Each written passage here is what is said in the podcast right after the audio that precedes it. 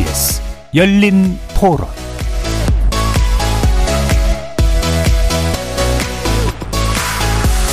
안녕하십니까. KBS 열린 토론 정준희입니다.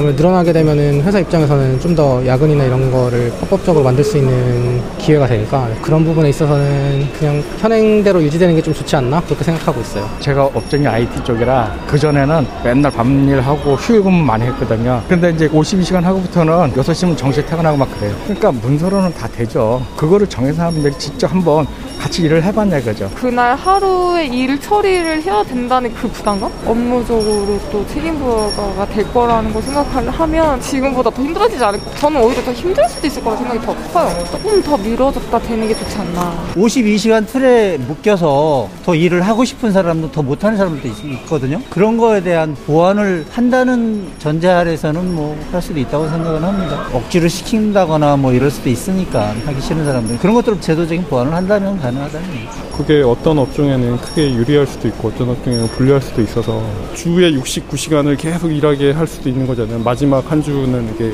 계속 쉬게 해주고 이런 식의 패턴이 사람들한테 항상 좋은 거는 아니기 때문에 과로사를 막기 위해서 최소한의 안전장치 같아요. 거리에서 만나본 시민들의 목소리 들어보셨는데요. 고용노동부의 미래노동시장 연구회가 한 주 최대 가능한 근로시간을 주 52시간에서 69시간으로 확대할 것까지 권고하자 정부와 여당은 이를 바탕으로 임금과 근로시간제도 개선 과제에 대해서 최대한 빠른 시일 내에 입법안을 마련하기로 하는 등 속도 낼 전망인데요. 이에 대해 노동계는 격하게 반발하는 한편 경영계는 방향성에 공감하면서 일부 보완을 요구하고 있습니다. 사회 변화의 중요한 축인 이 노동 문제에 대해서 정부가 각계각층의 동의를 얻어서 그들 말대로의 개혁에 성공할 수 있을지 주목됩니다. 두 분의 전문가와 함께 윤석열 정부의 노동 정책 방향 진단해 보겠습니다. KBS 열린 토론 지금부터 시작합니다. 살아 있습니다. 토론이 살아 있습니다. 살아있는 토론, KBS 열린 토론. 토론은 라디오가 진짜입니다. 진짜 토론. KBS 열린 토론.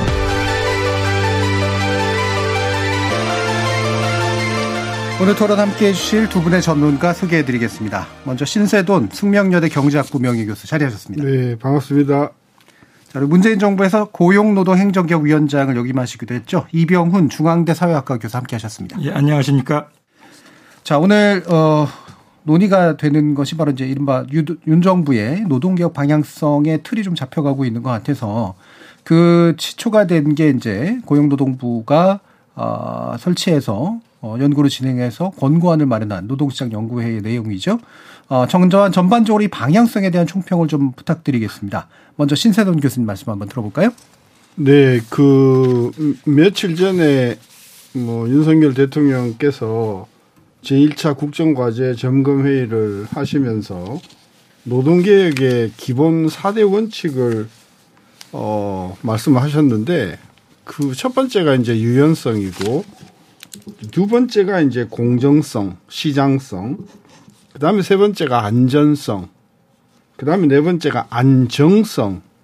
요 네 개의 원칙적인 방향 중에서 첫 번째 꼭지가 이제 유연성인데 그 유연성의 첫 번째 테마가 이제 주 52시간을 어떻게 할 거냐 이 문제에 대해서는 어 사실 업계에서는 굉장히 이 문제를 오래 전서부터 금년 말에 이제 30인 이하 어 5인 이상 기업의 일몰이 이제 금년 말로 끝나는데 이걸 좀 연장을 해달라는 그런 요구가 있었어요. 그래서 이번 기회에 이 문제를 한번 음, 해결을 해보자. 그래서 이제 어, 미래노동시장 연구회에서 안을 냈습니다. 저는 대한민국의 노동시장의 근본적인 그, 어, 뭐라고 할까, 문제라고 할까요? 너무 경직적이다. 그리고 모든 문제를 법으로 너무 까다롭게 이렇게, 어, 엮어 놓기 때문에 노동시장에서는 굉장히 좀 불편함이라 할까? 이런 것들이 많아서 저는 그 유연화할 필요성이 있다. 그리고 이 유연화를 하겠다는 게 윤석열 정부의 노동개혁의 네 가지 방향 중에서 제1장 제1절이다. 당연히 필요하다고 생각해요. 예. 이봉훈 교수님. 예.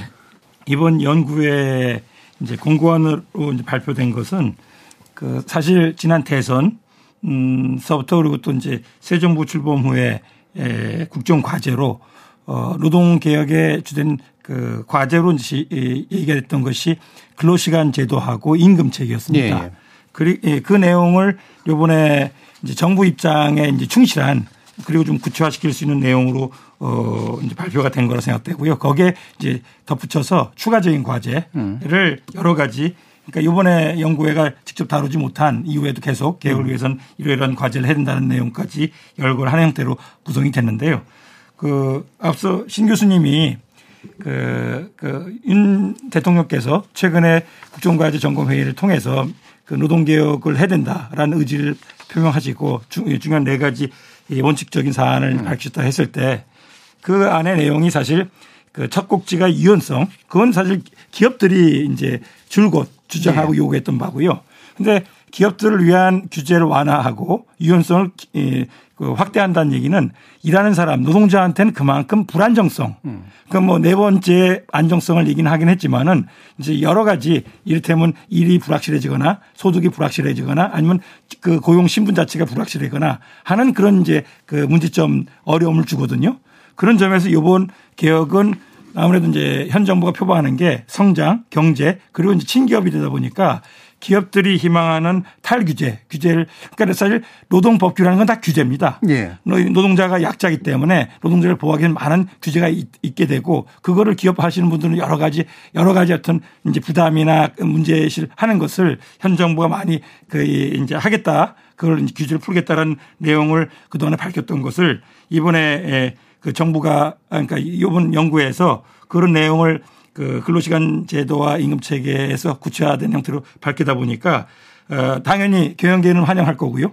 반면에 노동계 같은 경우는 양로총 그 다음날 바로 강한 그 반발의 성명을 그 밝히고 그리고 노동계랑 또 그 시민사회 단체 같은 경우는 그 현 정부 그리고 현 정부가 추진하려는 노동개혁이 그 연구의 공고안으로 구체화되면서 결국은 이제 노동 개혁이라기보다는 노동 계약 역주행 후퇴가 아니냐라고 하는 이제 문제를 크게 제기하고 비판하는 입장을 밝혀서 앞으로 갈 일이 굉장히 순탄치가 않고 예, 예. 그렇죠 개인적으로는 우리 사회 노동 개혁은 해야 되는데 그 노동의 많은 문제점들을 너무 친기업적인 음. 그리고 노동자들한테는 기- 기업을 위한 유연성이 노동자들한테는 불안정성을 안겨주는 형태로 지금 일이 꾸려져 나가지 않을까라고 하는 걱정과 문제제기를 하게 되는 겁니다. 예. 그러니까 구체적으로 아마 쟁점들 짚어보긴 할 텐데요. 여기 첫 머리가 되게 중요한 가치관적인 충돌이 이루어지는 영역이라 다시 한 번 더 그러면 신대순 교수님께 여쭐 텐데 유연화가 모두에게 이로운 것이냐? 라는 질문에 대해서 어떻게 답을 해 주실 수 있을까요? 그, 그 질문의 전제는 유연화가 모든 근로자에게 적용이 된다는 것을 전제로 깔고 있거든요. 예.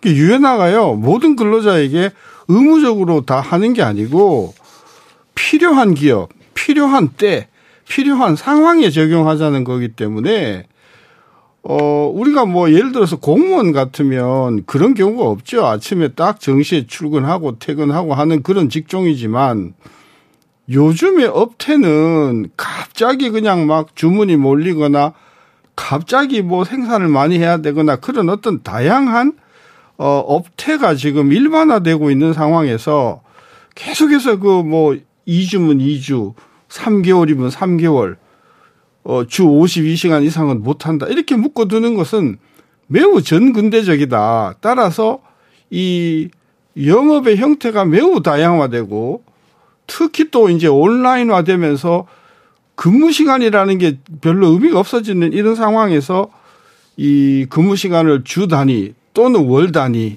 6개월 단위 이렇게 묶어두는 것은 기업을 굉장히 저는 그 억누르는 것이다. 그런 차원에서 이게 유연화를 해야 할 유연, 유연화가 필요한 시점, 유연화가 필요한 기업이 있기 때문에 그런 기업을 우리가 위해서 이걸 제도를 보완하자는 것이고 그 다음에 모든 제도가 우리 근로기준법에도 나와 있지만 근로자가 합의를 해야만 시행을 할수 있는 거거든요.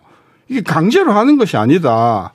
따라서 자꾸 이것을 정부에서 뭐 이렇게 강제화하는 것이라고 하는 것은 저는 호도하는 것이다. 세 번째로 시간을 많이 하면 어, 또 그만큼 소득이 늘어나는 부분이 있거든요.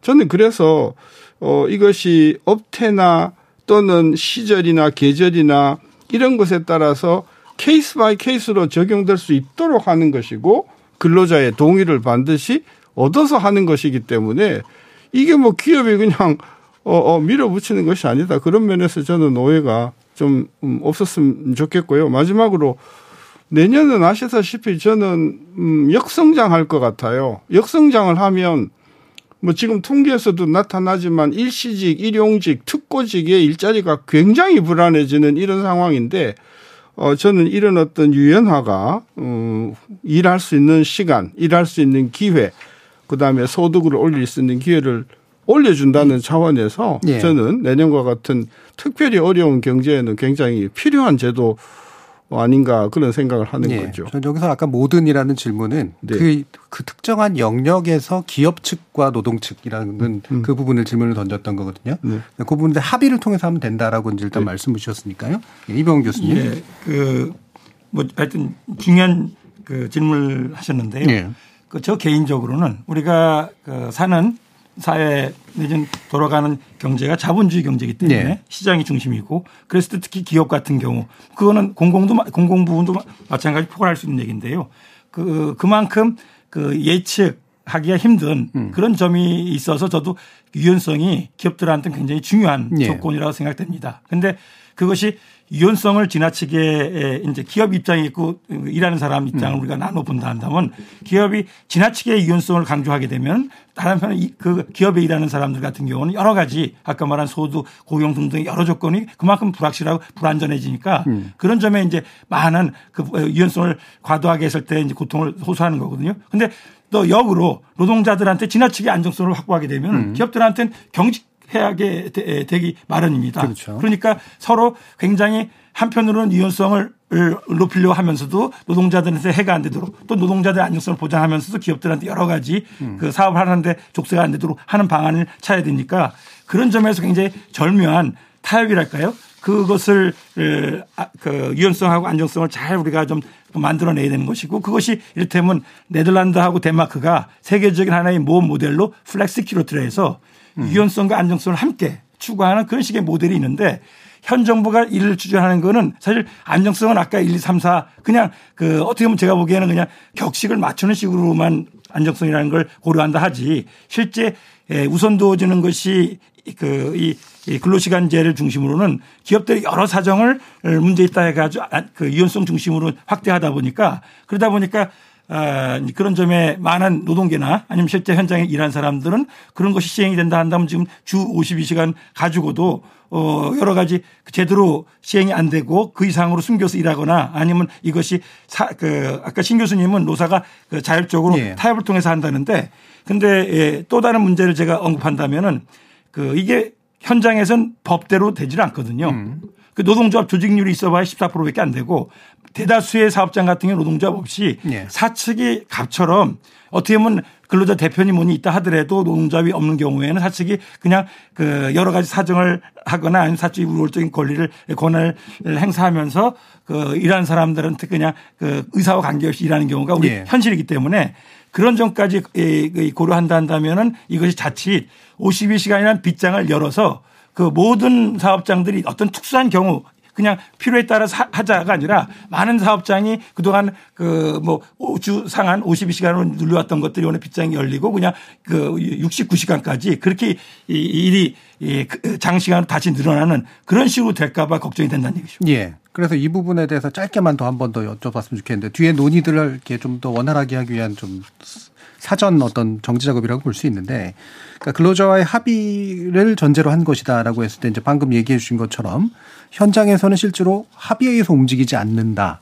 그리고 합의는 이미 힘의 균형이라고 하는 것이 깨져 있는 상태이기 때문에 결국은 회사가 하자는 대로 할 수밖에 없는 조건이다. 근데 이런 얘기도 나오니까요. 그런 부분에서 어떻게 생각하시는지 말씀 들어보죠. 아까도 이야기했지만 근로기준법에 모든 어떤 경영 환경이나 작업 환경이나 또는 소득에 관련된 변화가 있을 때는 반드시 노사 간의 합의를 어, 어, 전제를 하고 있다. 만약에 그게 지켜지지 않는다면 불법인 것이죠. 이제 불법이 사실상 현장에 있냐 없냐 뭐 충분히 있을 수 있는 경우가 많겠지만 어쨌든 원칙적으로 그건 불법이다. 그래서 윤석열 정부가 늘 어, 강조하는 것처럼 노사 간의 합의가 없이 추진되는 것이라고 하면 어 저는 그 정부가 그것을 추진하지 않을 것이다. 그래서 노사 간의 원칙은 반드시 지켜져야 할 것이다. 그리고 아까 우리 저 이 교수님이 지적하신 대로 어, 노, 노조 결성률이 아주 작기 때문에 노조의 어떤 그런 힘을 이용할 수 없는 경우에 대해서도 어, 정부가 이번에 그 노동개혁을 통해서 어떻게 하면 노조를 결성하지 않은 분의 여러 가지 권리를 보장할 수 있는 방법이 뭔가 하는 부분도 저는 함께 저는 개혁의 방안으로 나올 것이라고 어, 저는 보고요. 저는 한 가지 제안을 한다고 하면 어, 그래서 예를 들면 52시간제를 예를 들면 뭐 3개월 단위, 6개월 단위 또는 1년 단위로 연장하는 경우에 어, 주에 뭐 69시간이 됐든 뭐 65시간이 됐든 굉장히 과도한 어떤 그런 업무가 어, 부하가 될 때 어, 설사 노사 간에 합의를 했다 하더라도 특별한 케이스에 case by case로 예. 근로자가 아, 나는 지금 이러, 이러한 컨디션 때문에 이걸 추진을 못 하겠다. 라고 해서 자기를 열외로 하는 경우를 저는 제도적으로 허용을 좀 해주자는 거죠.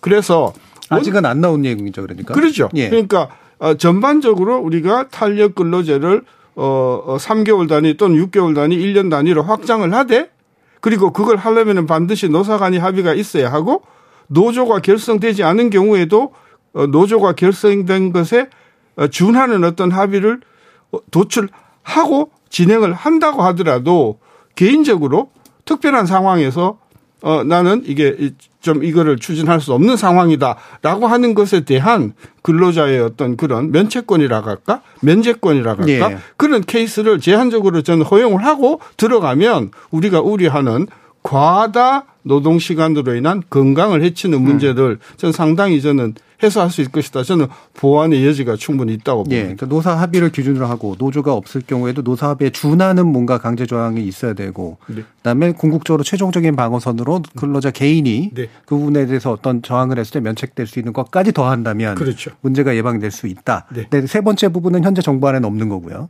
그렇죠. 그건 예. 제 아이디어죠. 예. 음. 자 이병훈 교수님 이런 부분에서 어떻게 보시나요? 예, 신 교수님 굉장히 좀 그 바람직한 얘기고 굉장히 어떻게 보면 그 법전에 예. 있는 말씀으로 내좀 보완될 그런 그 훌륭한 제안으로도 제가 듣게 되는데요. 근데 아까 제가 말씀드린 것처럼 현실이 참 법하고 따로 노는 그런 어떻게 보면 법하고 거리 먼 그런 노동 일터의 이제 문제점을 제가 다시 언급하게 됩니다. 우리가 매년 8월 달에 발표되는 소위 통계청의 고형태별 이제 부가조사라는 게 있어요. 경활 조사를 이제 특별한 그 필요에 따라서 1년에 한 번씩 하는 그 비정규직이기 때문에 에, 조사를 하는 발표에 따르면은 그 내용에 우리가 근로기준법으로 얘기하는 법정 휴가나 시간의 근로, 그러니까 시간의 연장 근로를 했을 경우는 할증해서 우리가 수당을 줘야 되고요. 그리고 퇴직금 같은 건 다 법으로 정해 있는 것입니다. 예.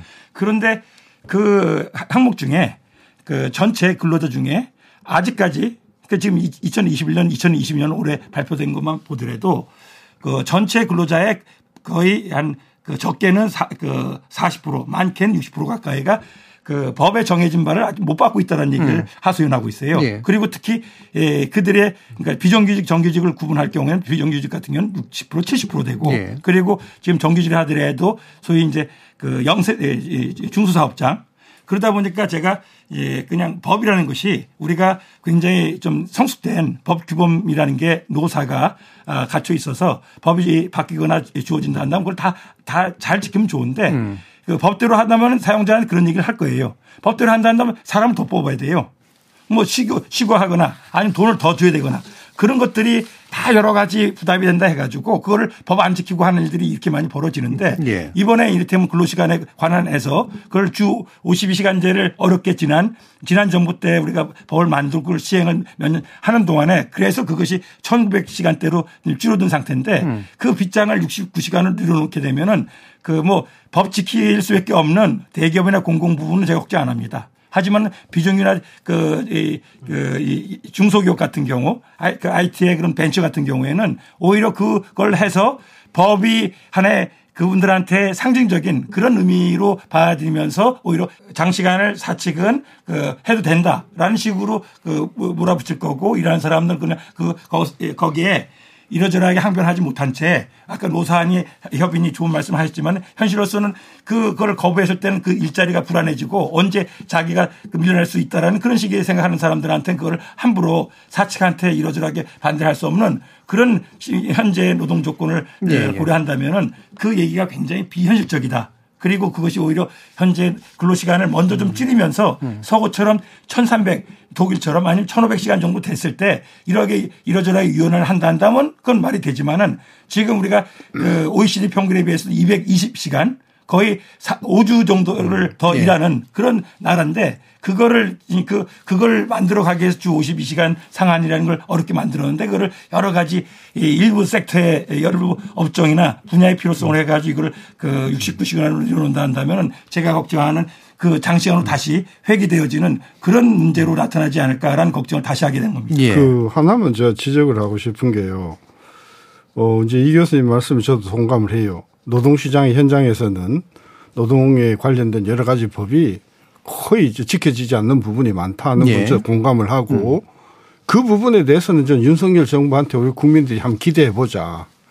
즉 윤석열 정부만큼 법과 공정과 상식을 강조하는 정부가 없는데 이 정부가 이 정부가 어, 근로기준법과 관련된 법이 충분히 지켜질 수 있도록 현장에서 지켜질 수 있도록 어, 어, 그, 이, 이 정부가 하는 것에 대해서 기대를 한번 해보자. 그 제가 제안을 드리고 또 하나 제가 좀 지적하고 싶은 게 아니, 그렇게 근로자를 위한 정부, 문재인 정부가 5년씩이나 집권을 하면서 지금 이 교수님이 지적하는 그런 문제, 즉, 현장에서는 전혀 근로기준법이 먹히지 않는 법들, 그런 상황을 왜 방치를 했냐는 거예요.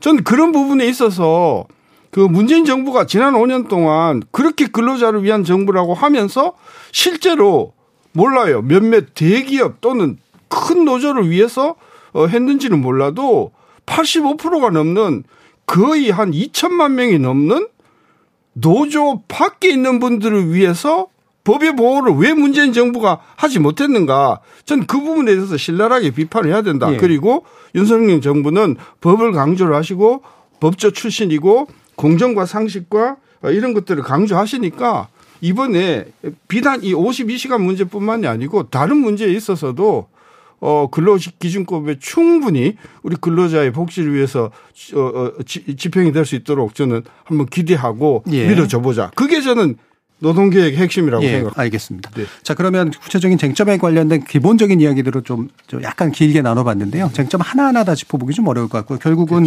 근로시간을 이제 그 어쨌든 유연하게 연장하는 거를 좀더 유연성을 부여하기 위해서 이제 월 기준, 분기 기준, 반기 기준 이런 식으로 해서 어, 요거를 또 보완하는 걸로 해서 이를테면은 이제 그 휴식 시간을 이제 갖도록 11시간 이상 갖도록 한다라든가 그런 방식의 보완책들을 하는데 여기에 대해서 좀 약간 이제 견해상의 대립이 좀 일단 크게 좀 있습니다. 이제 노동자 측에서는 결국 이거는 어, 근무 시간을 계속해서 높이는 그런 결과를 가져오게 될 것이다. 실질적으로는 69시간이 기준이 될 것이고 휴일수당 받고 그냥 일해 보면 80시간까지도 하게 될 것이다. 결과적으로는 주 90일 일하는 사회가 될 것이다. 라고 하는 얘기를 하고 또 경영 측에서는 오히려 어, 연속 시간제라든가 이런 거를 도입하면은 그것 때문에 현장에서 제대로 안 굴러가는 그런 식의 문제가 있을 수 있다 해서 굉장히 상반된 견해가 나오고 있는 상태잖아요.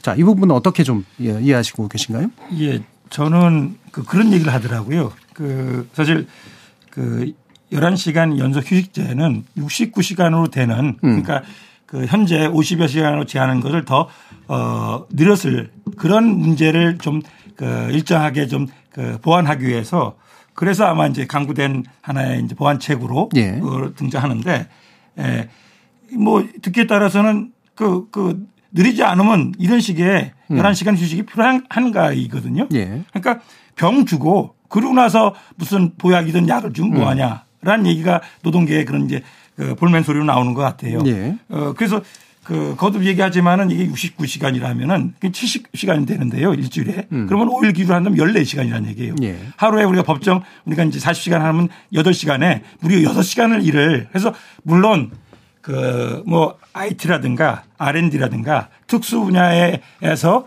하나의 산출을 집중적으로 하기 위해서 상당히 좀 일을 예, 이제 해야 될 부분이 있을 거라고 생각되는데요. 예. 그것도 지금 특별 연장 근로라든가 아니면 뭐 여러 가지 형태로 좀 보완이 될 수가 있는 것인데 이걸 아예 전체 노동자들한테 예, 다 일률적으로 그 확대 적용할 수 있는 그런 방식으로 이번 제도가 접근한다는 것이 뭐 취지는 몇몇의 특수한 필요에 의해서 뭔가 시간을 좀 길게 우리가 한국에서 많이 쓰는 돈 내기라 하죠. 몰아서 일하고 또 확실하게 쉬자라고 하는 그런 취지라고 얘기하긴 하는데 그런 방식이 오히려 몰아서 일하는 것들이 상시화되어지는 그런 방식이 됐을 때 지금 말하는 11시간 연속 휴- 휴식제라는 것도 그렇게 그말 그대로 보완책이 될지 그냥 하나의 에, 어떻게 보면 그 문제를 나- 나름 이제 미봉으로 아니면 좀 회피하기 위해서 등장시킨 그런 식의 에, 지금 제도 안으로 어, 그 받아들이는 사람 입장에서 굉장히 에, 반발로만 생각이 될 수가 있다는 얘기죠. 근데 그 아까 이제 현실 이야기를 하셨는데 어, 주, 사, 주 40시간 그리고 맥시멈 52시간으로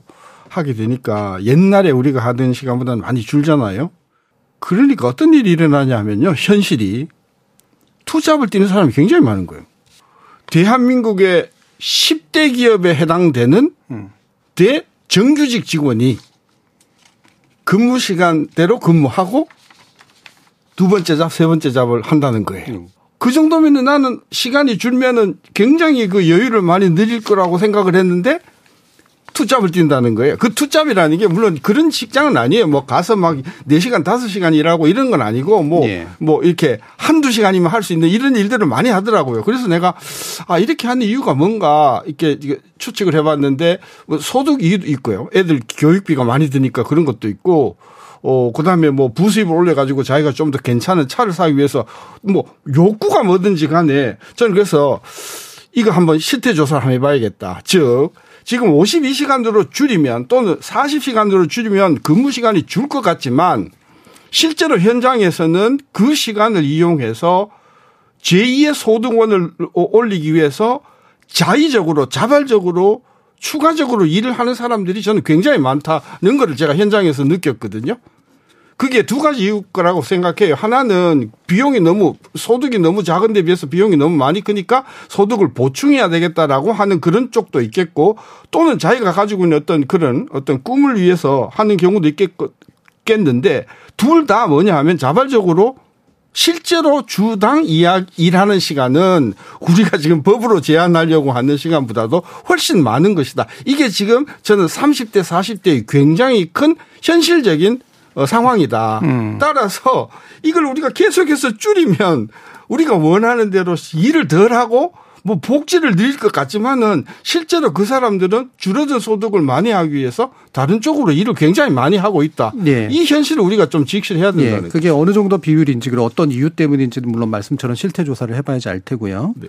어 그게 일하고 싶은 사람이 있는데 그 일하는 사람이 자기 직장에서 일하면 제일 좋은 건데 굳이 뭐 딴짓 가서 투잡을 뛸 필요가 뭐가 있겠냐. 그래서 원하는 사람만 그렇게 하는 정도로 얘기하는 것이 필요하다. 뭐 요 정도로 일단 어, 이해가 되는데 어, 그렇다고 하더라도 예를 들면 이제 노동 시간의 상한선이라고 하는 건 또 이렇게 건강 문제에서 되게 중요한 부분이라 요 사이에 어느 정도 균형을 맞출 것인가도 아마 논의가 돼야 될 필요가 있을 것 같아요. 이병훈 교수님 이 부분 어떤 의견이신가요? 그, 근데 방금 전에 신 교수님 말씀하신 것에 제가 간단하게 좀 제 의견을 예. 밝힐게요. 그 저는 신 교수님 말씀하신 것을 그러니까 특히 정부도 그렇고 여당이 이번 이제 주 52시간의 상한을 캡을 씌운 것이 굉장히 부당하다 일하는 예. 사람한테 그래서 일하는 사람들의 선택을 주자라는 식의 취지를 얘기하는데 저는 그 얘기가 듣기에는 그러니까 뭐 그럴 듯한데 달리 보면 굉장히 저는 비정상적인 에, 비- 항변으로 저는 듣게 돼요. 뭐냐면은 그 직장에서 나름대로 충분히 소득을 올릴 수 있는데 과연 그럴까? 음.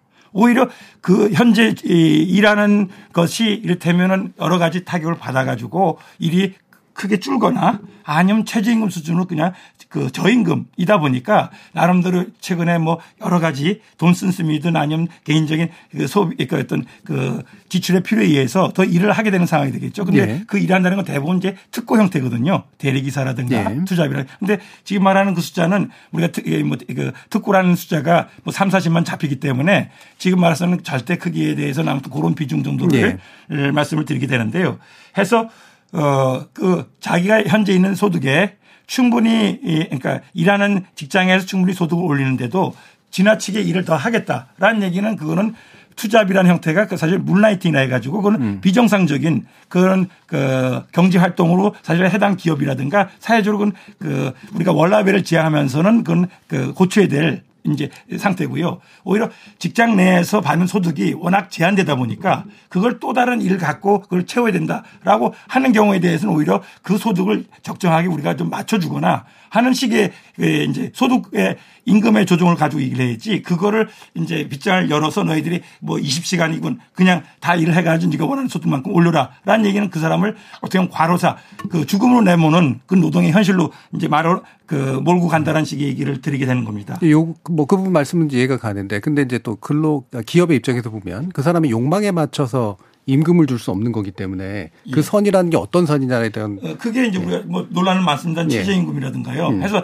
제 얘기는 사- 그 오히려 제 포인트는 사람들이 뭔가 투잡을 한다는 얘기는 현재 직장 수입 가지고는 충분히 자기 생활이 안 되다 보니까 또 다른 일을 찾게 되는 그 구조를 우리가 나름대로 그 직장 내에서의 생산성을 높인다든가 아니면 경영 성과를 높인다든가 하면서 보상을 맞춰주는 방식이 돼야지 현재 소득이 낮은 걸 계속 더 많이 일해가지고 네가 더 벌어가라 예, 예. 하는 방식의 어떤 이, 그 권장하고 그런 이 법안을 그런 제도를 만들어가는 거는 그건 이제 제가 보는 비정상의 예. 접근이라는 말씀을 예, 드리는 그건 거죠. 뭐 사회 전반의 관점에서 보신 것 같아요.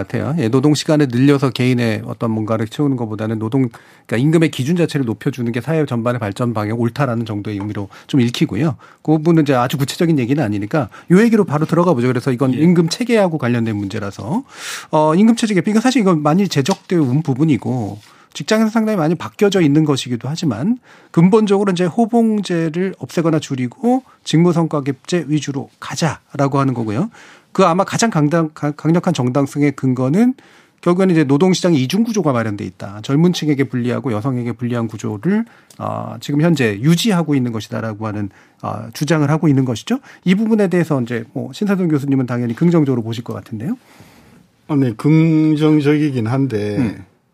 제가 학교 다닐 때 숙대에 있을 때 이 이 부분을 가지고 한 20년 전쯤 됐어요. 예. 이 문제를 가지고 한번 개선을 하자 한 이야기가 음. 사실 어제 오늘 이야기가 그렇죠. 아닙니다. 이거 예. 한 30년 됐습니다. 예. 해보니까요, 이게, 이게 성과급으로 바꾸는 게 지금 정부도 이걸 추진한다고 했는데 예. 쉽지 않을 거다. 어렵다. 굉장히 어려울 것이다. 그러니까 뭐가 직무고 직무에 얼마만큼의 성과가 얼마를 어떻게 평가하느냐 하는 문제가 이 굉장히 어렵기 때문에 저는 이 부분에 대해서 냉소적입니다. 아. 해도 예. 해도 결국은 눈 감고 아웅식이 될 거다. 결과적으로 쳐주 뭔가 쳐주는 방식으로 그러니까 할 거다. 그렇죠. 그러니까 호봉제의 이름만 약간 바꿔 가지고 음. 성과급으로 숙대가 그렇게 바꿨어요. 그러니까 말은 성과급제인데 실제로는 호봉제. 실질적으로. 호봉제인데 그거를 예. 이제 성과가 얼마 같이 늘었다라고 해서 이제 그걸 호봉 승급에 연- 연결해 가지고 음. 올려주는 방식으로 바꾸거든요. 저는 그래서 이 문제를 너무 의욕차게 음. 추진을 하면 현장에서 굉장한 반발이 있을 것이다. 예. 왜?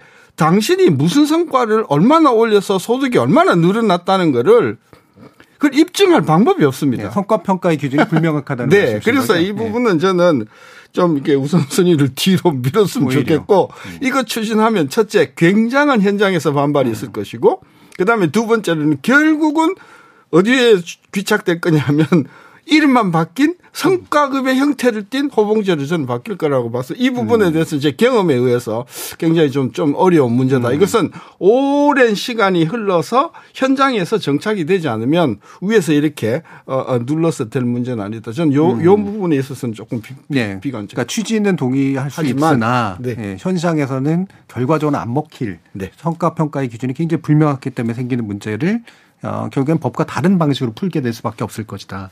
이병훈 교수님 어떠신가요? 저도 이 점은 신 교수님하고 의견이 대략 예. 좀 그, 모아질 수 있을 것 같아요. 음. 그러니까 사실 호봉제를 이제 크게 문제 삼는 거는 음. 그 우리가 노동시장이 한국이 좀 이중 삼중 구조가 돼 있거든요. 소위 1차 노동시장이라고 하는 대기업하고 공공기관 그, 그, 그 중에서도 사실 공공기관 대, 대기업에서도 사실 그 관리직 이상은 이미 이제 소위 연봉제라 해서 예. 성과급이 도입돼 있어요. 그렇죠. 이를테면 생산직 대기업 같은 경우라든가 아니면 중하위직 같은 경우가 호봉제가 그대로 노동조합이 음. 또 강하게 있고 하다 보니까 유지되는데 에, 그들 같은 경우는 연차 근속이 늘어나면서 계속 임금이 올라가니까 음. 그 외에 아까 말하는 비정규직 그 다수가 여성이죠. 그리고 사실 이제 호봉제가 이렇게 예, 가파른 테이블이 있다 한다면 예, 그 초기에 들어온 MZ 세대들 젊은 사람들 같은 경우는 뭐 열심히 일하는데 그 같은 음, 일을 하면서도 이 연차가 많은 음. 분하고의 격차가 왜 이렇게 크냐라는 불만이 이렇게 얘기되는 것 같아요. 예. 이제 그런 문제로 해서 우리 노동시장의 이제 소득 임금 격차라는 부분에 임금 체계가 일정하게 좀 예, 문제가 되고 음. 또 호봉제는 것은 세계적으로도 굉장히 우리가 오래된 음, 그런 제도기 때문에 여러 가지 변화 속에서 좀 손볼 부분이 있다. 음. 근데 문제는 그 당사자 그러니까 이 호봉제로 해서 고호봉에 해당되는 사람들은 대표적으로 지금 구급 공무원처럼 초장에는 적게 받았거든요. 예. 적게 받고 그거를 나름대로 회사를 위해서 열심히 하고 그것이 호봉제 때문에 우리가 연차 10년, 20년 되면서 그런 이제 보상이 될 거다라고 이제 왔는데 이제 세상에 이제 그런 것들이 사실 기업마다 다, 어, 다 있는 것인데 그거를 무시한 채 너 지금 고연봉으로 고호봉으로 지금 임금을 많이 받으니까 너 깎아야 돼. 임금 체계를 바꿔서 이렇게 얘기하다 보면 당사자들이 참 수용하기 힘들다는 얘기죠. 그것이 말씀하신 대로 이 내용은 그 뭐그 정부가 방향만 얘기할 수 있지 사다 그, 그 사업장별로 그 노동조합이 있으면 노동조합과 함께 없으면 근로자들과 함께 취업 규칙이라든가 임금 체계를 손봐서 이거를 임금 체계를 과거에 예, 근속 호봉제를 그뭐 성과급이나 직무급제로 변화해야 되는 건데 그 그들이 지금 일정하게 다수를 차지하는 그런 사람이라 한다면 자기 나름대로 애써 낮게 받으면서 일했던 거를 지금 나- 자기한테 일방적으로 양보할 때면 잘 승인이 안 되는 거죠. 그래서 음. 가는 방향에 대해서는 음 이제 뭐이 방향에 대해서 어 뭐 저도 할 수 있다고 생각하는데 신 교수님 말씀하셨지 현장 그 현장에서 많은 반발 그리고 여러 가지 그 제약이 있는 그런 문제를 어떻게 풀어갈 것인가. 사실 그것이 안 됐기 때문에 박근혜 정부도 실패했던 거고요. 그리고 문재인 정부는 이제 직무급이라는 걸 도입한다 하면서 굉장히 찔끔만 하게 네. 되는 상태인데 그만큼 현장에 여러 가지 저항이나 제약이 있다는 걸 좀 유념하면서 혈적으로 이걸 어떻게 바꿔나갈 수 있는 대안을 내놓지 못한다 한다면 그냥 해온 얘기들을 재탕한 것 외에는 다름 아니다라고 말씀을 드리게 되는 겁니다. 알겠습니다. 아, 자, 지금 여러 가지 이슈들 가운데 주로 이제 핵심 쟁점이 되고 있는 노동시간 연장에 대한 문제, 그리고 그것하고 연동된 임금 체계 문제 좀 살펴봤는데요. 임금 체계 문제에서 약간 논의할 부분이 있긴 있어서 이건 이어지는 2부에서 첫 열면서 다시 한번 논의해 보도록 하고요. 기타 또 2부에서는 어, 지금 제한되고 있는 여러 가지 노동 현장에서의 어떤 개혁안에 관련된 부분에서 어, 주로 조직에 관련된 문제, 그러니까 노조 파업이나 이런 거에 관련된 문제, 이런 것들에 연관된 이슈들도 한번 다뤄보도록 하겠습니다. 여러분은 KBS 열린 토론과 함께하고 계십니다. 토론이 세상을 바꿀 수는 없습니다. 하지만 토론 없이 바꿀 수 있는 세상은 어디에도 없습니다.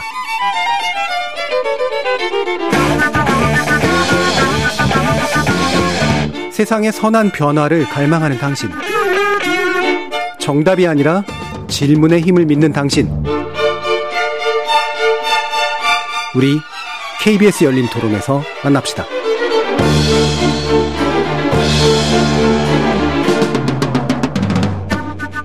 KBS 열린 토론 2부 이병훈 중앙대 사회학과 교수, 신세돈 숙명여대 경제학부 명예교수 이렇게 두 분과 함께 어, 또 미처 못 나눈 논의 이어가도록 할 텐데요. 앞에서 임금치기 관련해서 이제 원래 좀 나눴어야 될 얘기 중에 하나는 이제 포괄임금제 관련된 얘기인데 이 부분도 참 상당히 다른 시각들이 좀 있습니다.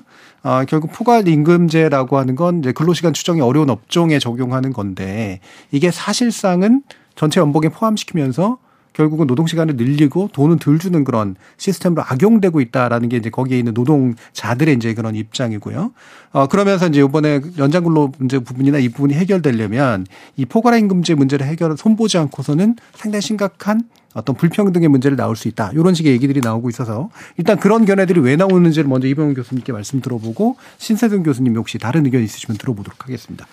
그 포괄임금제는 그 명칭에서 얘기되듯이 이미 그 임금 안에 그 당신이 연장 근로 그렇죠. 아니면 그 외에 에, 기본적으로 주어진 그 어, 일하고 받는 그 급여 외에도 그 외 추가적으로 사용자가 요- 요구할 수 있는 일들을 수행을 다 포괄해서 임금을 주는 걸로 계산하자. 그렇게 중소 이제 이 대부분 이제 중소 사업장이나 아니면 비정규직이라는 그 근로계획에서 이런 형태를 이제 활용하게 되는데요. 그러다 보니까 노동계는 이것이 이 그 말로는 그리고 또 그 현행 제도를 그 고용노동부가 쉽게 예, 이걸 문제 삼지 못하는 것이 아까 언급하신 것처럼 그 해당 이제 분야에 따라 그, 그 연장 근로를 내지는 그 법정 그 근로라고 하는 범위 이상의 것들 이래- 이래저래 엄격하게 따질 수 없는 것이니까 그걸 포괄해 가지고 일을 시키고 그걸 임금을 반영시켰다라는 걸 이해했을 때는 그걸 문- 문제 삼을 수 없지 않느냐라는 예. 것이 현재까지 어떻게 보면 그것을 허용하는 범인데요. 근데 에, 현재 에, 에, 우리가 나름대로 디지털이든 뭐든 나름대로 그 근태에 대해서는 좀 엄격하게 관리할 수 있고 또 그것이 현재 자기 직무에 주어진 것이냐 아닌가는 본인 일하는 사람들이 충분히 파악할 수가 있는 것인데 그거를 포괄이라는 범위 내에 애매하게 처리하면서 결국은 덜 주고 더 일 시키려는 예. 의도로 이 제도가 그냥 그 남용이 되어 온 것이다 하기 때문에 노동계는 강하게 이거를 철폐해야 된다라는 주장을 줄곧 해오고 있는 걸로 소개를 하게 됩니다. 예. 이 부분 신세동 교수님 어떠신가요? 어, 포괄 임금제를 개선을 그 그게 문제가 되는 게 저는 두 가지 때문이라고 생각해요. 하나는 주는 포괄 임금이 너무 작다. 음, 일단. 예. 너무 작으니까 예를 들어 너 모든 걸 하여튼 다 해. 봉급을 많이 주면 아무 이 문제가 안 생기잖아요. 너무 작다. 그게 첫 번째 문제고 두 번째 문제는 얘가 내 이 일을 해야 돼?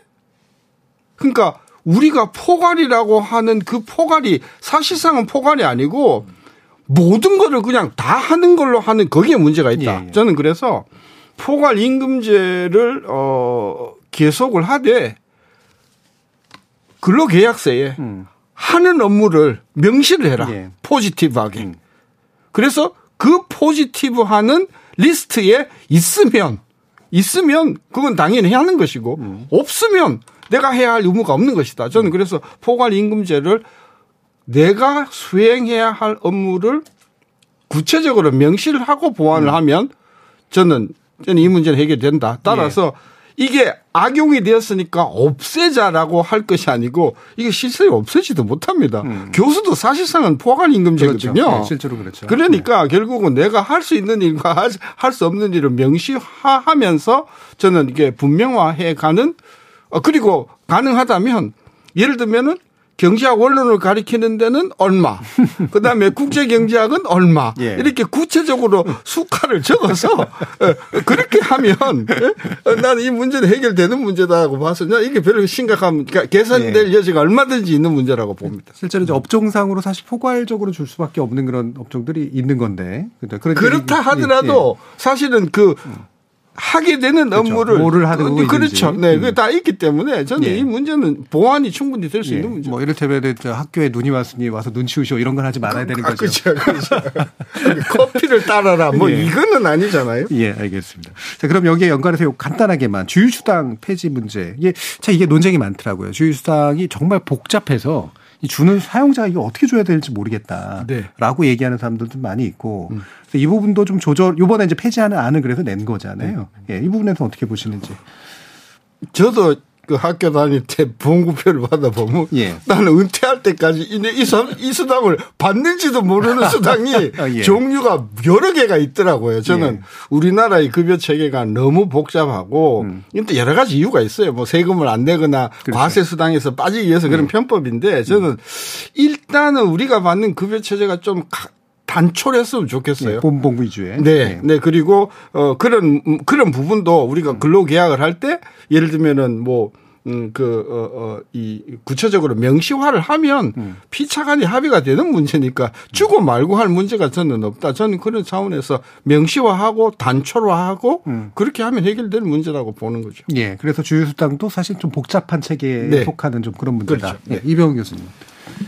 이게 지난 정부 때도 사실 큰 예. 그 뜨거운 간자였잖아요. 그렇죠. 그것이 일단 주는 형태로 됐던 것을 또 정부가 바뀌고 지금 정부는 또 기업 입장을 좀 많이 예. 이 의식을 하고 고려하다 보니까 주유수당을 이제 폐지한다는 입장이 180도로 바뀌게 돼서 지난 음, 그 논란 속에 그때는 뭐 어, 이제 이 경영계가 큰 반발을 보였던 것에 음. 이번에 이걸 주주상을 폐지한다라고 한다면 노동계한테 여러 어떻게 보면 그 매우 폭발성이 큰 이슈를 음. 일단 이제 공고 형태로 어, 제시를 했는데 그걸 정부가 추진하겠다 한다면은 이것 자체만 가지고도 굉장히 어떤 노종 간의 예. 노사정에 큰 하나의 분란을 좀 낳을 수 있, 예, 낳게 되지 않을까.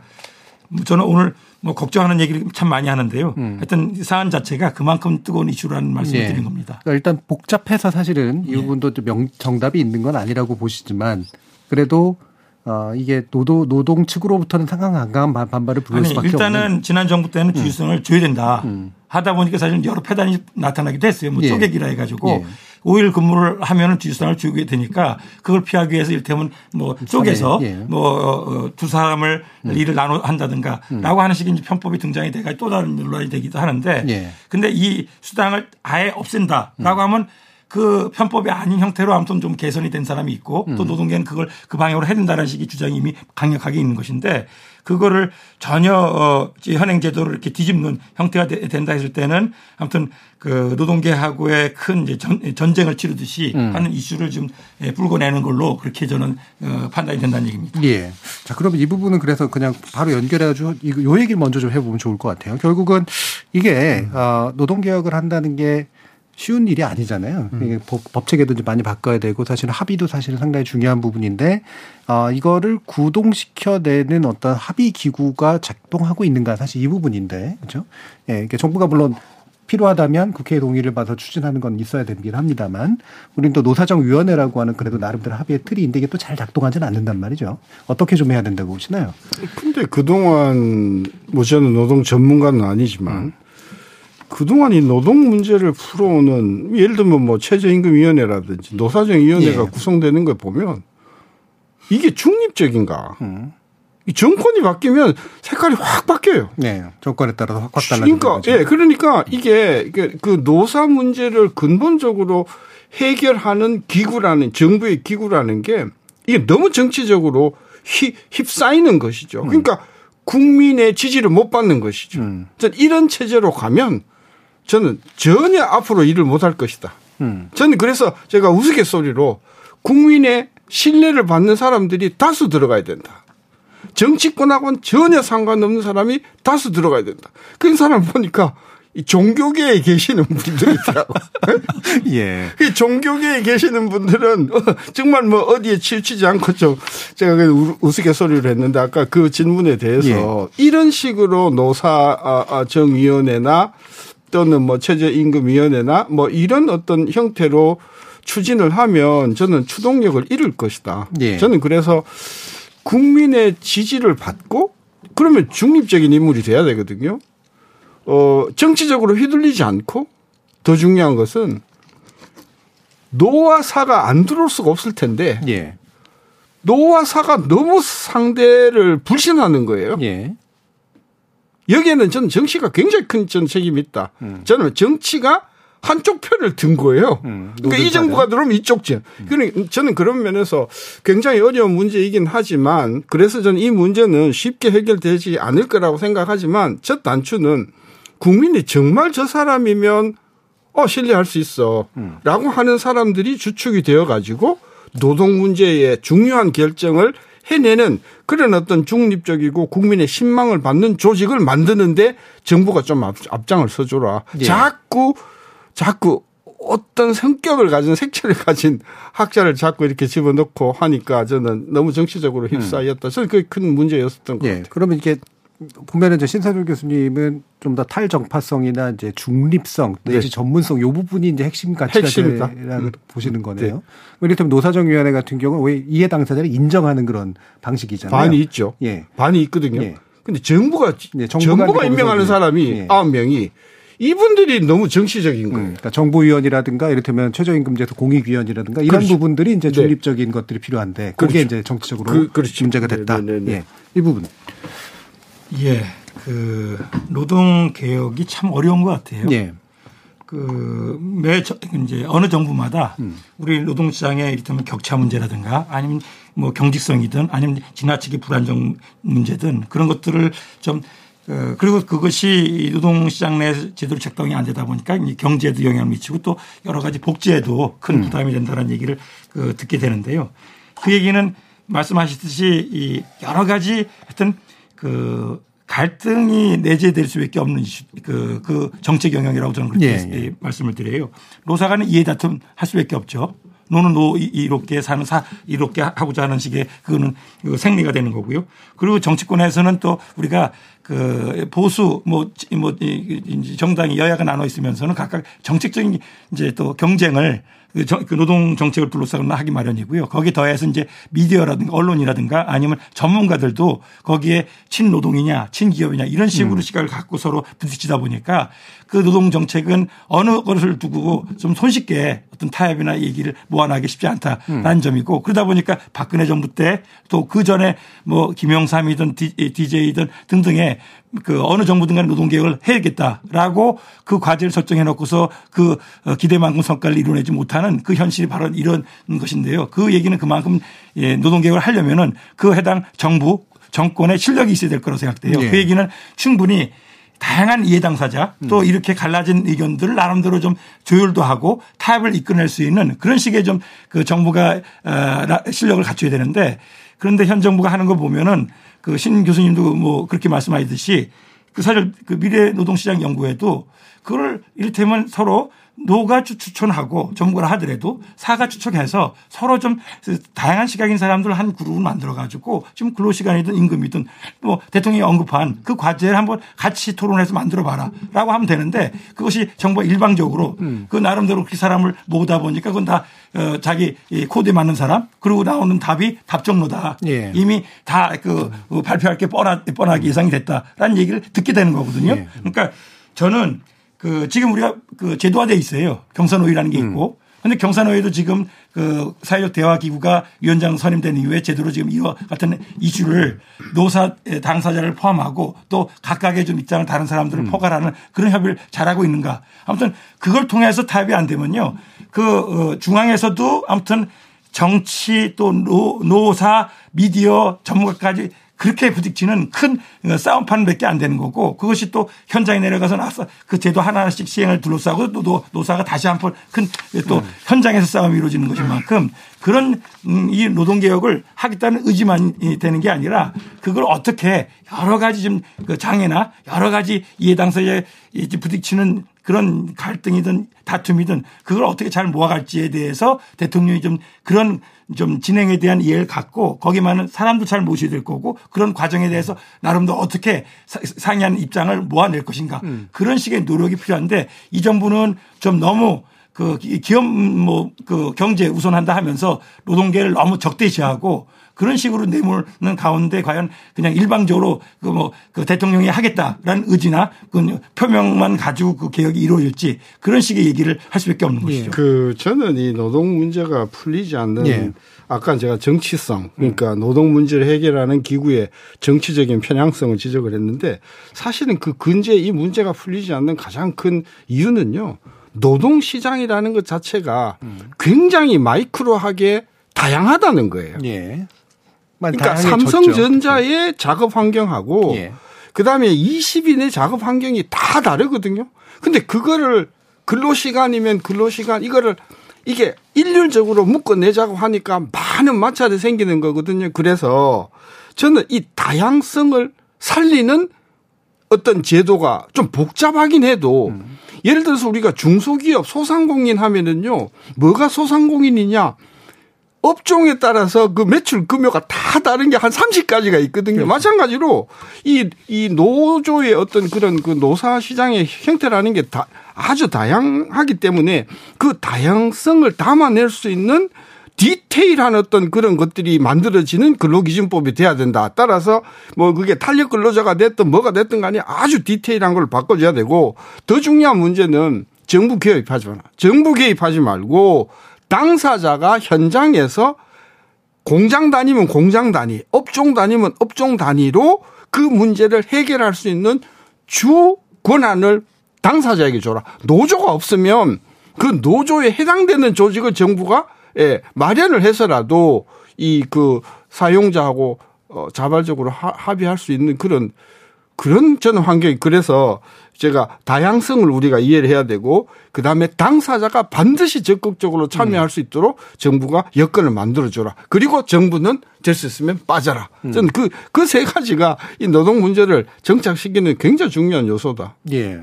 그래서 그거 그 부분이 이제 그 신규 교수님께서 지속적으로 강조해 주시는 오늘뿐만 아니라 예전에도 이제 부분인데, 그러니까 이게 한편으로는 현 정부에 대해서 이제 기대감도 표명하셨고, 네. 다른 쪽에서 이게 그런데 이제 정부가 또 과도하게 개입하면 안 된다는 지금 말씀을 주신 거잖아요. 지금 정부가 좀 그럼 구체적으로 어떻게 이 노동개혁 문제를 이슈화시키고 또 해결해 나가는 방식으로 정책을 짜야 된다고 보시나요? 그러니까, 그러니까 아까도 이야기했지만은 어 찍어 내리는 방식은 안 된다는 예. 거죠. 예. 누가 누가 누가 누가 이렇게 예. 어 왜냐하면 학계에서나 일반 시장에서는 저 사람이 어떤 성향을 가졌는지 인터넷만 한 두 시간만 때려 보면 그 사람 뭔 발언했는지 다 나오는 거잖아요. 예. 저는 그런 면에서 어, 그, 신망을 받을 수 있고, 국민이나 또는 근로자나 기업이 공히 신뢰할 수 있는 분들을 중심으로, 어, 이런 주, 정책을 결정하는 그런 그 중립성이 갖춰져야 되겠고, 둘째로는 시장이 너무 다양하니까, 다양한 시장에 그 어떤 다른 환경들을 엮어낼 수 있는 그런 어떤 그 어, 체제가 돼줘야 되겠고, 예. 예. 세 번째 마지막으로는 어, 특히 뭐 사용자는 늘 조직이 돼 있으니까 근로자들이 음. 그 노조 그 큰 노조 말고도 노조가 없는 기업이 너무 많으니까 큰 노조가 없는 기업의 그 노조들의 어떤 그런 근로자의 의견을 엮어낼 수 있는 어떤 그런 준 노조와 같은 예. 그런 기구를 정부가 빨리 음, 뒷받침해 줘야 된다고 예. 보는 거죠. 그 부분이 상당히 중요할 텐데 사실은 이게 뭐 이를테면 뭐 공익위원 같은 걸 파견해서 노동 노동자를 어떻게 나름대로 의견을 취합하고 대해 대행해 줄 수 있는 어떤 게 있을지 뭐 그런 방식 혹시 가능하다고 생각하시나요? 저는 사실 노사관계를 주로 공부하고 예. 또 실제 정책이든 아니면 또 어, 뭐 이러저러한 사회적 대화를 제가 음. 어, 이제 참여도 하고 주관도 해봤던 사람이기 때문에요. 음.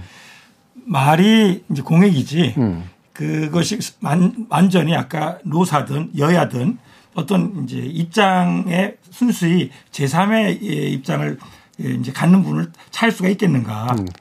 그런 생각이 들어서 오히려 저는 그 노사가 당사자가 같이 직접 음. 그리고 그 자리에 저는 이 우리가 지금 다루는 것이 다 뭐 현장에 일한다면 정부가 나설 일이 아니죠. 그게 아니라 게임의 룰을 정한다. 아니면 여러 가지 우리가 근로시간 얘기했듯이 하나의 제도적인 틀을 마련하고 손을 본다 한다면 정부가 다그 개입할 수밖에 없어요. 예. 그러면 정부를 포함해서 거기에 다그 상이한 시각 내지는 이견을 갖고 있는 당사자 또 그 공부한 사람이라도 하더라도 이러저런 또 입장 차이가 있다 한다면 그 사람들을 충분히 모아놓고 거기서 나름대로 좀 말 그대로 접점을 찾아야 된다는 얘기를 제가 계속 강조하는데요. 그것이 바로 정부가 개혁을 그 죽어도 못하겠다는 사람이 있다 한다면 그 저항 때문에 사실 어떤 진척을 만들기 힘들 텐데 그 사람을 끌어안고 그 사람하고 뭔가 얘기를 모아낼 수 있는 그런 식의 노력과 그런 식의 어떤 좀 진정성을 갖고 얘기를 좀 풀어가면서 개혁의 진전이라는 게 있는 것이지 그 이제 자기 어떤 그 구상만 하고 자기 답이 있으니까 이걸 무조건 몰고 가겠다라고 한다면 말 그대로 노동 개혁이 아닌 노동 개혁을 둘러싼 전쟁만 우리 사회에 이제 불러일으키는 식의 일이 될 것이다라는 말씀을 드리는 겁니다. 예.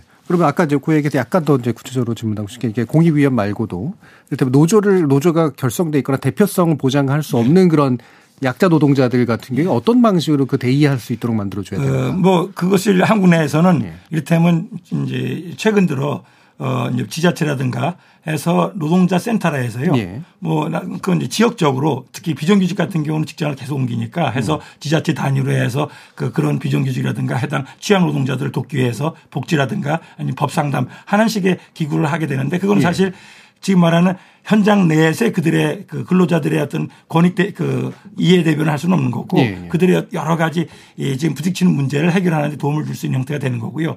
그렇지 않은 것이 지금 작동이 된다 한다면 사실 노사협의회. 음. 그러니까 사실 제도화가 돼 있는데 그것도 굉장히 형식적으로 되다 보니까 노사협의회를 뭐 어, 구성 안 된 특히 중소기업은 안 데도 많고 음. 구성된다 하더라도 그냥 형식적으로 운영이 되다 보니까 그것이 근로자들한테는 거의 자기들의 어떤 권익기구로 그 이해가 되지 않아서 사실 그리고 그 외에도 뭐그 일부 국회의원이라든가 일부 어, 단체에서는 그 오스트리아 독일에서 시행했던 노동 그 회의소 그러니까 그 상공 회의소처럼 예. 노동자들 같은 경우에도 회의소라는 것을 제도화해서 노동조합이 지금 뭐 다들 줄고 있고 하니까 노동조합이 아닌 근로자들을 뭔가 어, 대변도 하고 해서 투쟁이 파업이 아닌 파업 권리가 없지만은 나름대로 그들의 어떤 집단적인 권익을 대변하고 또 지자체라든가 정부한테 정책적인 그 제안을 할수 있는 그런 식의 어떤 기구를 우리가 어, 법정으로 도입하자 그런 논의가 일부 있기도 합니다. 예. 그러니까 꼭 우리가 이제 노조와 같이 상설 조직이 아니고 case by case로 어떤 이슈가 생기면 임시적으로 노조에 준하는 어떤 그런 어, 어, 의견을 대변할 수 있는 그런 조직을 저는 법제화할 수 있다고 생각해요. 그래서 한 사람이 그 정상 근무를 하면서 문제가 생기면 오케이 이 문제에 관해서는 우리는 노조와 같은 역할을 한다고 해서 모아가지고 이슈별로 저는 접근할 수 있다고 보기 때문에 정부가 그런 거를 좀 이렇게 좀 이렇게 권장을 해서 어 조직화된 노조는 14% 5%밖에 안 되지만 예. 준 노조와 같은 형식, 즉 비상설 노조와 같은 그런 조직을 통해서 노조의 결성률을 높이면 저는 그 그만한 노동계획이 없다. 저는 그런 차원에서 그런 부분으로 좀 기대를 많이 하고 있는 거죠. 예. 근데 그 아파트에서도 입주자 대표의 아, 구성도 그럼요. 예. 예. 아, 아주 맹렬하더라고요. 저도 예. 한번 해보니까. 그래서 이런 그 어떤 뭐랄까 조직에 포괄되지 않은 노동자들을 어떻게 그래도 구- 대의해 줄 수 있는 그런 구조를 마련할 것인가 그리고 그들을 놓고 이제 네. 실질적으로 제도적 개선이나 이런 것들을 모색하도록 할 것인가 이게 난 이제 그게 정부가. 이야기하는 포 탈. 예. 그게 저는 인터넷이나 어떤 SNS라고 하는 것이 그런 결성을 매우 용이하게 하는 그런 면이 있지 않습니까? 예. 저는 그래서 정부가 지금 포탈 포탈 이야기하는데 이런 부분도 저는 굉장히 중요한 기능이라고 생각을 해요. 음, 오히려 이제 온라인의 커뮤니티 기능 같은 것들을 네. 활성화해서 음, 음. 노동자들이 그래도 비, 그 뭐랄까 상설적이지 않은 방식으로 참여하도록 하는 뭐 이런 방식들이 아직까지는 뭐 모색은 안 되긴 했습니다만 현 정부가 이런 것들을 좀 할 의지나 어떤 이런 게 좀 있다고 보이시나요? 이번 개혁 그러니까 이 공고안에는 포함이 돼 있지 않죠. 예. 오늘 신 교수님이 굉장히 저, 저가 아주 반길 수 있는 중요한 제안을 했어요. 그 아까 유연성 안정성 얘기했듯이 그걸 유연성만 그 전면에 내세우게 되면 한쪽에서는 안정성을 흐트러뜨린다라고 반발밖에 안 되거든요. 한다면 그 유연성을 제시할 수 있는 여러 가지 그 제시하더라도 노동이 받을 수 있는 여- 여건이라는 걸 나름대로 좀 키워주면서 얘기가 돼야 되는데 그러기에는 이를테면 근로기준법 안 지킨다.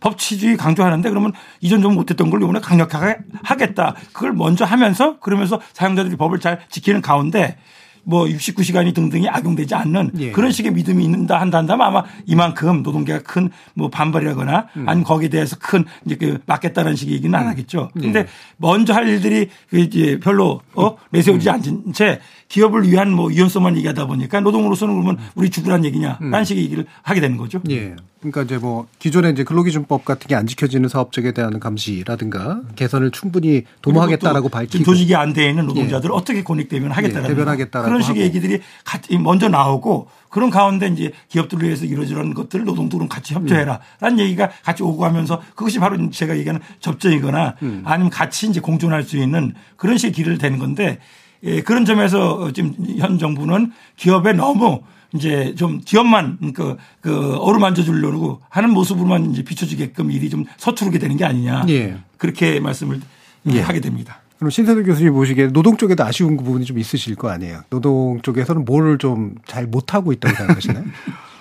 어, 너무 너무 자기 집단 의 이익만 생각하는 거예요. 음. 그 조직된 그 노동자. 자기 조직만 생각하는 거죠. 예.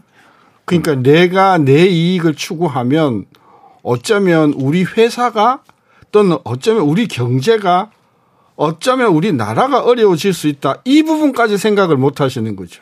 왜냐하면 그동안 너무 많이 당했기 때문에 예. 어, 완전 원한에 사무쳐 있다. 저는 이런 원한을 빨리 털어내야 된다. 그래서 대한민국이 진짜 선진국으로 가려면은 노조가 진짜 기업을 밀어주고 진짜 기업이 조직화된 노조든 조직화 안 된 노조든 정말 그, 어, 어, 복, 복지를 생각하는 그런 기업이 돼야 될 텐데 저는 이번에 이번 사태로 저는 많은 노조원들이 그 노조에 가입한 노조원들이 야, 우리 노조가 그동안 정말 우리 이익을 대변하긴 했어?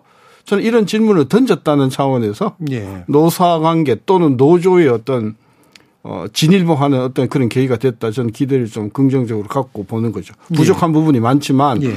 어, 저는 기업을 생각하고 그 다음에 나라를 생각하는 그런 부분이 너무 없다는 게 음. 이번 노조의 어떤 그런 연대 파업에서 국민들이 많이 실망한 부분이다. 예. 그게 어부지리가 되어가지고 이게 윤석열 정부의 지지율을 끌어올리는데 굉장히 큰 역할을 하지 않는가. 저는 어. 그런 면에서 음, 화물연대 쪽 아마 얘기를 네네네네. 하신 건데 네. 그게 실질적으로 화물 노동자들이나 네. 이른바 차주라고 불리는 사람들의 이익을 집단적으로 대변하지 못했다라고 결과적으로 평가받았다. 그러려고. 했는데 사실은 네, 그 사실은 실질적으로는. 예, 많은 노조원들이 어 그 뭐 민노총이든 음 그런 쪽에 있는 분들이 우리 노조가 우리 이익을 대변하긴 했어? 뭐 이런 질문들을 많이 했다고 예. 느끼는 거죠. 예, 노동 쪽에 대해서는 어떤 주문을 좀 하고 싶으신가요? 뭐, 어, 신 교수님 말씀하시는 게 어, 좀 세계 들을 바이기도 하다고 생각 들어요. 예. 최근 제가 살펴본 자료를 보면은 한국의 여러 정부 어, 기구서부터 시민단체, 경제계 또 노동조합 이렇게 에, 그 에, 이제 국민들이 믿고 지지하는 걸 물어보면은 노동조합의 지지도가 그 아주 게- 계속 낮아지고 있다라는 점을 노동조합 하시는 분들이 좀 새겨볼 필요가 있지 않을까 싶어요. 그 얘기는 그 노동조합이 사실 뭐 다른 데도 다 썩고 문제 있는 부분도 있듯이 노동조합 내부에서도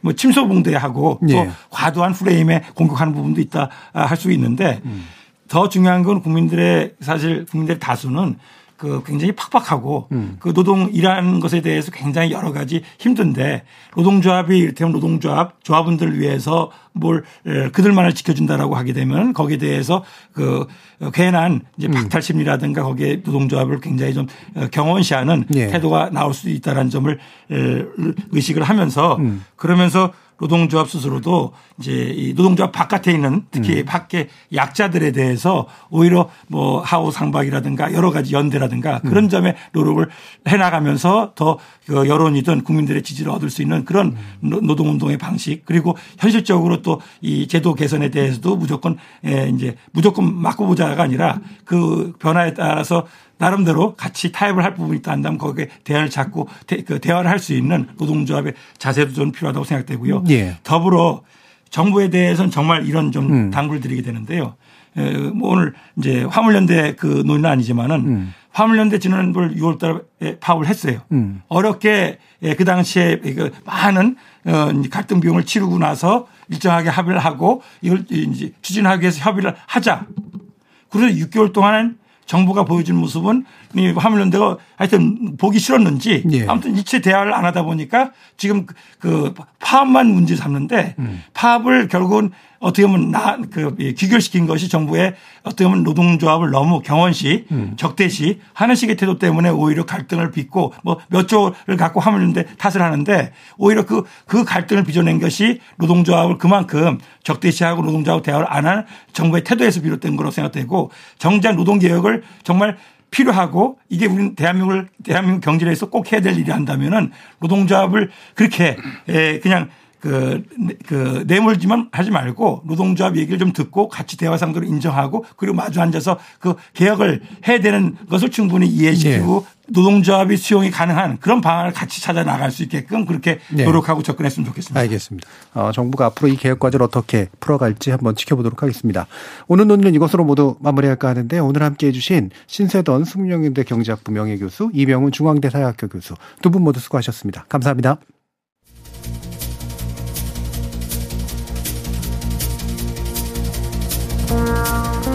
개혁이라는 말에는 아직까지 긍정적인 함의가 담겨 있죠. 과거의 낡은 것을 고쳐서 새로운 시대에 맞게 바꾼다라는 이 단어가 입장에 따라 매우 다른 의미가 될 수 있음을 요즘 들어 점점 더 많이 확인하게 됩니다. 오늘 논의한 노동개혁, 여기서 과연 과거의 악은 무엇이고 또 이건 또 누구의 입장에서 파악된 걸까요?